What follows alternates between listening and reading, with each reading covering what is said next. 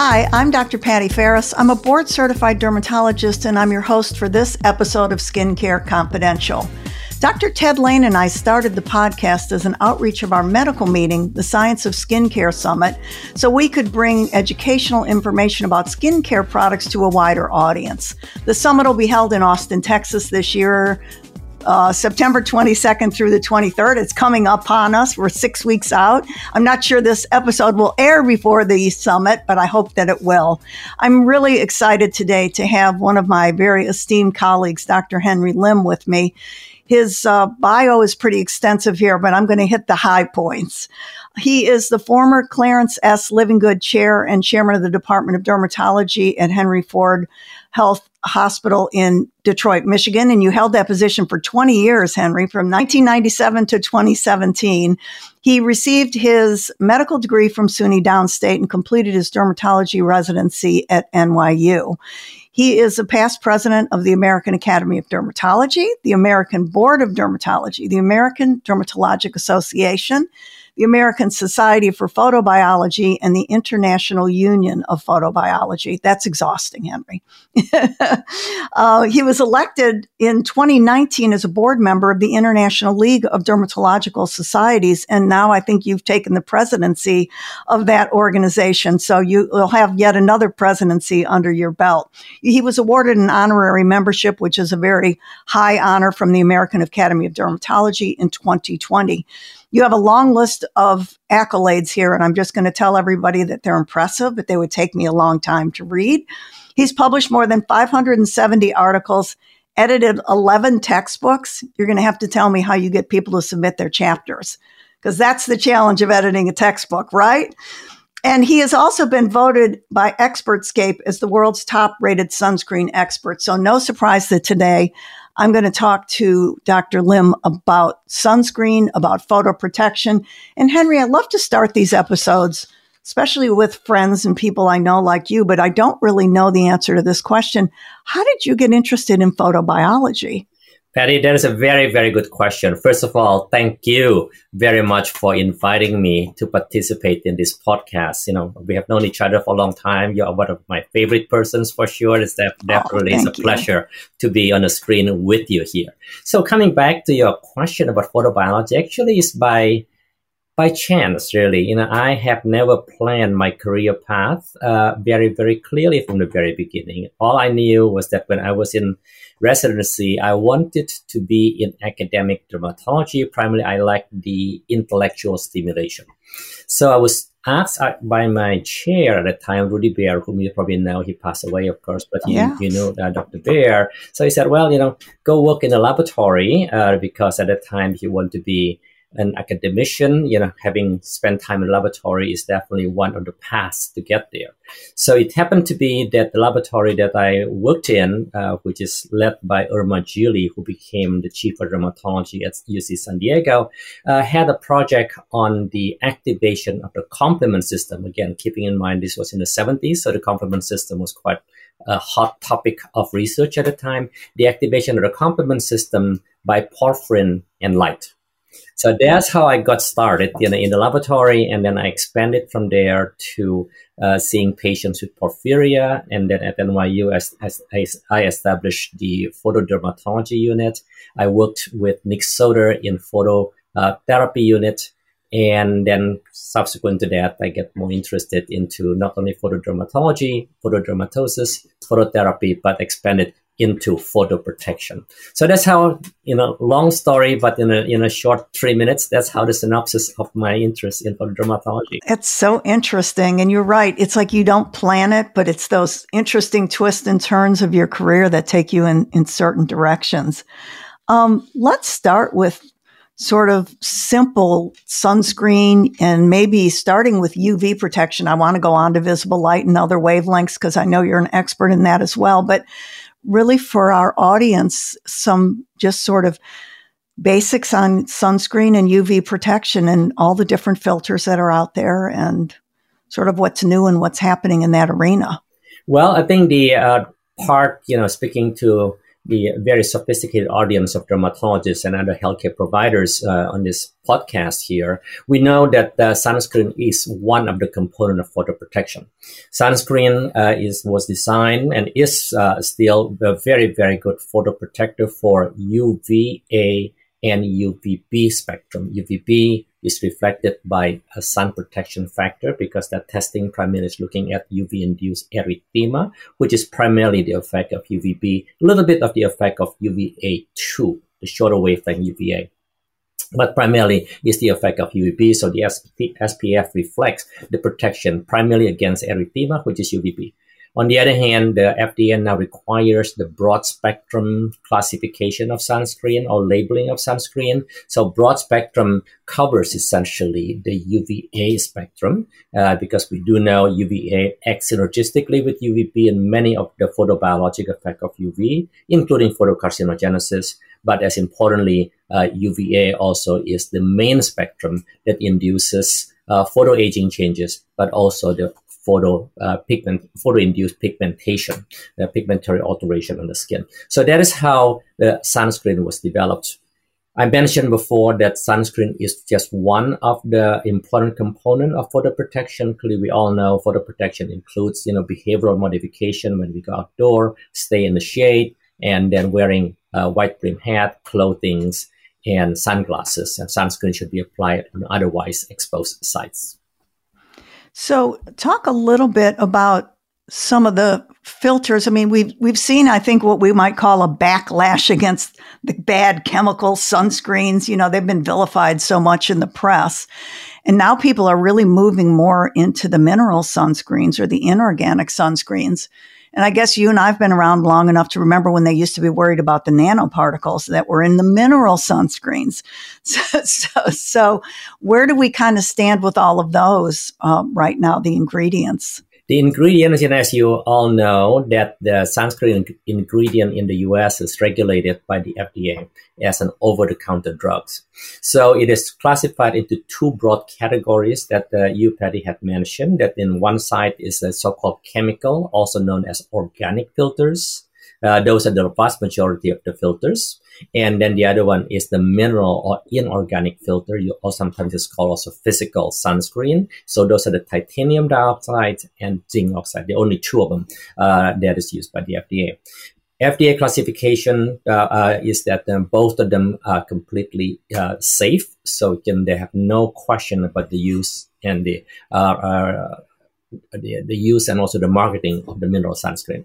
What FDA has been asking the industry to look at is uh, the mineral sunscreen. There's a group of mineral sunscreen that FDA felt there is just not enough data in terms of the safety, not so much in the efficacy, but in terms of the safety. So they wanted to get more data on that, primarily because of the newer data showing that there is uh, uh, absorption of UV filters, organic filters, into the uh, bloodstream. That's the reason the question has been asked. Having said that, FDA currently still stand behind the not only the efficacy but the safety of all the UV filters. That's the reason there is no uh, uh, sunscreen that has been pulled from the market. But uh, but you know clearly the FDA is still negotiating and discussing uh, discussing with the with the industry specifically what type of t- uh, UV te- uh, testing that needs to be done in order to be able to satisfy the FDA requirement on this particular aspect. That's where the controversy come in. That is the reason that Patty, as you mentioned, you know many of the um, uh, public has moved on to using mineral sunscreen. So let me mention about mineral sunscreen. Mineral sunscreen nowadays it is used as nanoparticles, meaning the particle size is less than 100 nanometers. The reason it is used as a nanoparticle is that because it would increase the cosmetic uh, uh, um, acceptance of the sunscreen because it makes it less chalky and less white. Because if the particle get larger, then it reflects more of the visible light into our retina. So our retina would then uh, picked it up as a whitish discoloration on the skin. With nanoparticles, then there's, there's less of that reflection of the visible light. That's the reason it is used primarily as nanoparticle. Based on the current data, nanoparticles actually is very, very safe. Uh, there is uh, practically no absorption at all into into the skin be, beyond the epidermis, which is where you want the sunscreen to be. So it is it is definitely very safe. There are some drawback, of course. You know, no matter how fine the nanoparticles are, there's still sometimes a little bit of whitish discoloration. Even though I must say that the industry has done a great job. Now there are many uh, uh, mineral sunscreen. They are very very elegant. That uh, is almost transparent. I agree. They've come out with some really beautiful mineral sunscreens in the last year or two. Talk for a minute about the environmental dangers of chemical sunscreen. I've heard you eloquently discuss it on the podium and and I think in a way that, that many people can't. Yeah, it is it is the the sort of the rationale on this is there too. One, the one that I mentioned before, that there is uh, uh, evidence of ab- absorption of mineral of uh, organic sunscreen into the skin, uh, resulting in questions about the health effect. But in terms of the environmental effect, is primarily based on in vitro studies, laboratory studies. What had been shown is that if you put corals in a laboratory setting and put uh, UV filters in there, there is an increased probability of coral reef bleaching by measures that they use in a laboratory setting. So that had generated a lot of discussion as to, you know, we do know there bleaching of coral reefs in, in uh, many parts of the world. The question is that what is the role of UV filters? And what has been studied now is that uh, one, there have been a number of studies to look at the concentration of UV filters in actual seawater, specifically in areas that there are a lot of tourists, for example. One of the study was done in Hawaii what they found is that indeed you can detect UV filters in the seawater, but the important part is that the concentration is significantly less, a thousandfold less than what is used in the laboratory setting. So that, so that, that is something that I think we need to keep in mind. You know, uh, as we know, many of the quote unquote in vitro studies for whatever it is, uh, it is uh, it is a, a, big jump to convert it into in vivo clinical setting. So there's something that we need to keep in mind about that. Number two is that we do know that, you know, sunscreen or UV filters from sunscreen is just one of the sources of UV filter in the water because wastewater removal is one, you know, it's uh, a lot of the UV filters is used in the industry to prevent fading of the furniture paint and so on and so forth. So there are other sources in the, uh, in the seawater of the UV filters. Thirdly, there are a lot of studies now to show that actually the major cause of coral reef bleaching is not so much of the UV filters, but the major cause is the ocean warming. Uh, the, the, warming of the ocean water causes obviously the coral reef, which is very, very delicate uh, being, uh, to be bleached. So they are multifactorial. In fact, because of this controversy, AAD and many organizations had asked uh, the EPA to look into that, and EPA subsequently had asked the national academies, an independent body, uh, to look at this particular issue. They spent about a good six months, but a good eight months, I think, to look at it uh, with in, individuals, dermatologists, but also a lot of other scientists uh, to look at this particular issue. All of them have been vetted very carefully for being non-conflicted in uh, uh, scientists and individuals. And essentially, what they found is that they more studies needs to be done because they mm-hmm. they acknowledge the very complexity of the factors, the different factors that is in there, and there is no standardized method, for example, to measure many of the endpoints that is to be done. So the, their bottom line is that essentially, uh, based on what their review is, uh, more studies needs to be done. Isn't that always the way? It Unfortunately. Is. Another big scare we had, I think it was last summer or the summer before, was the benzene that was found in some sunscreen. So maybe you could speak to that. We're going to yes. get all the bad things out of the way. yeah. yeah, indeed. That, that was a concern, of course, because benzene is known as a carcinogen. Uh, that was apparently a supply chain issue. And uh, because of that, actually, there was some sunscreen product that was pulled from the market because of this concern about contamination benzene. But to my knowledge, you know, everything is now resolved. You know, the, the industry had act very aggressive and correctly so to make sure that that doesn't happen. And uh, that had pretty much been uh, been resolved on, on that part. Interesting. So let's move on a little bit to visible light because I know you've done a lot of work in this area and it's getting a lot of attention among dermatologists. You know, we didn't talk about visible light not all that long ago, and now we're talking about visible light and even beyond with infrared. So tell us a little bit about visible light. We all know we get visible light from sun exposure, but also from devices. So, yeah. how does that all influence our skin and yeah. skin biology? You're, you're absolutely correct, Patty, that the visible light has been around for a long time. And for the long, actually, we all need visible light for uh, to, to live, right? Uh, and uh, what what uh, uh, has been understood for the longest time is that visible light is biologically inert. Uh, however, in the past 10, 12 years or so, you know, our group as well as others had shown that indeed visible light has biological effect. You know, our group was one of the first that showed that using visible light uh, exposing visible light on the skin of darker skin individual would result in fairly significant and very intense pigmentation uh, that is longer lasting as compared to the pigmentation induced by UVA because we know UVA classically mm-hmm. is considered to be the spectrum that would induce pigmentary alterations. And that is, is the case, but what we've shown is that visible light is even more intense in terms of the pigmentation and also would last longer.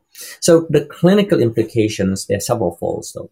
One is that clearly, and this only occurs in darker skin individual. When the study was done using skin type 2 individual, skin type 2 subject, nothing happened. There is no pigmentary alteration. Right.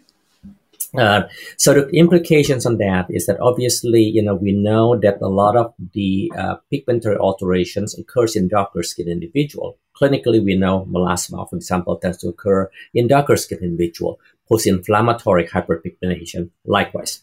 So there is a clinical implication that we all know clinically. We know with a lot of patient, our patients with melasma, they say, well, doc, and I put on my sunscreen all the time, but my uh, melasma continued to get darker in the summertime. And it is possibly the, the role of uh, the additional role of visible light in addition to UV that is causing that uh, darkening of the melasma. The other implication on that is that in terms of photo protection, because we mentioned before that currently sunscreen, specifically the UV filters that is approved by the FDA in the sunscreen, is meant to protect against UV, UVB, or UVA, mm-hmm. but it's right. not meant to protect against visible light because in right. order to protect against visible light, at least on topical level, it has to be visible because visible light is visible, right? So you, you, unless you have something that is visible that would reflect the visible light right. back to our retina, you, you are not going to be able to protect well against, against visible light. So there comes the challenge. And unfortunately, there are now uh, uh, new developments that helps to protect against visible light. And uh, that, but so the, the, the, it is an active area of, uh, of research and investigation. It's a challenge. It is. For sure. Um, Talk a little bit about antioxidants. I know you recently published some things on um, papers on using antioxidants with sunscreens or sunscreens that contain antioxidants and how that plays into visible light protection in particular. Yeah. So the, the protection against visible light, you know, either topical, and I'll come back to the topical aspect of the visible light protection. There are some new developments on that. But the other way is that through antioxidants, because we do know, just like UV, visible light can induce production of reactive oxygen mm-hmm. species. Mm-hmm. Clearly, when you know we we studied by based on UVA, UVB, and visible light, but in real life, when you go outside, and there's always uh, a sort of crossover between UV and visible light. So reactive oxygen species likewise is generated definitely by UVA, but also by visible light. So the, the rationale of using topical uh, antioxidants is that by having antioxidants, it would help to downregulate the effect of visible light. Indeed, you know, the studies that you have mentioned that we have done uh, show that indeed if the product, the products contain biologically active antioxidants, it can downregulate. It would not completely suppress, but it would help to downregulate visible light induced pigmentary alteration in darker skin individuals. So that is one aspect that we could use to help to protect the pigmentary alteration induced by visible light. I must say also that industry has developed quite well in terms of biologically active antioxidants because you probably remember probably about 10 years ago there's been a study to show that you know, a lot of the topical antioxidants is mm-hmm. not biologically active but nowadays yep. I think uh, the technology has advanced many most of the antioxidants on the in sunscreen is biologically active so that's one aspect the other aspect in terms of protection of visible light you know, is to use tinted sunscreen. So tinted sunscreen is essentially a sunscreen that contain iron oxides, which comes in three different colors. And usually the manufacturer would mix and match that. Sometimes they put the non-pigmentary, uh, non-nanonized so pigmentary uh, titanium dioxide also to again mix and match the color. And because they're colored, because of that, it would help to protect against visible light. Clearly, the limiting factor is that, as we all know, you know, you have to tell the patient get several samples to see which one would match with your natural skin tone, so that it would be acceptable uh, for the patient to use. The other limiting factor with tinted sunscreen, obviously, it, it does uh, just like tinted makeup, it does color, uh, it does sort of uh, uh, color your clothing, so you have to be careful right. about that. In Europe, there are two uh, new uh, filters that protect against the visible light, light range. One is not so much an invisible light, but a very long wave UVA, which we know that it would induce uh, pigmentary alteration. So that is the Mexoryl 400. Uh, uh, that is a L'Oreal product. It covers essentially the very long spectrum of UVA1. So from 360 to 380, even to 390 range. Mm. So it is quite uh, good in helping to suppress the uh, pigmentary alteration on the skin. Another one, which is a PFR product, uh, uh. And both of them are marketed in Europe and available in Europe. The TriAsorB, it covers, is a broad spectrum, so it covers UVB, UVA, but also this one covered visible light spectrum. But because of that, that particular one is pigmented, so you know, they have to match it with the, the, uh, the different type of pigments to make sure that it is acceptable to patients. So those are the development that had uh, occurred, at least uh, for protection against visible light. Two of the products are now available in Europe. A third one is being developed and probably uh, uh is going to be available in Europe uh, fairly soon. This is why dermatologists are bringing sunscreen back every time they go to Europe because they have such yes. great filters there that we don't have. Correct. Yeah. Unfortunately, yeah. I wish we could get some of these yeah. into the states. This would make a big difference.